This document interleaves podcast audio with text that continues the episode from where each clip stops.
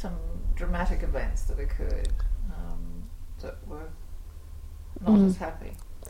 Well, a lot of girls um, found it very dramatic being there. Um, they weren't treated fairly. They were punished um, severely for things they couldn't understand what they'd done, um, or for bedwetting, or for talking at the table, or for um, things that just seemed so minor.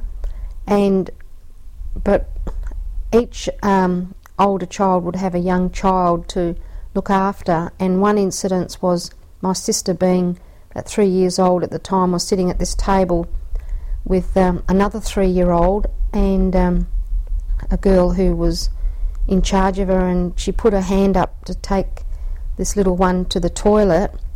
And a lot of the girls would do that, you know, put their hand up if they desperately need to go to the toilet. And she took her.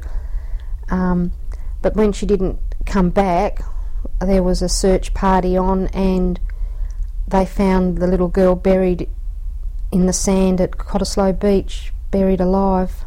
And when we all heard that, it was such a traumatic time for everyone. Um, particularly, it could have been my sister, because she was sitting right next door to this little, right next to this little three-year-old, and being exactly the same age. I'm sure she's like three or four years old. And I remember the parents had put two little sisters there temporary and was only supposed to be for a short time.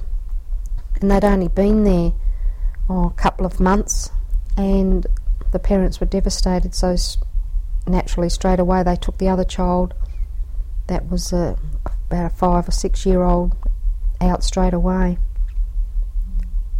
一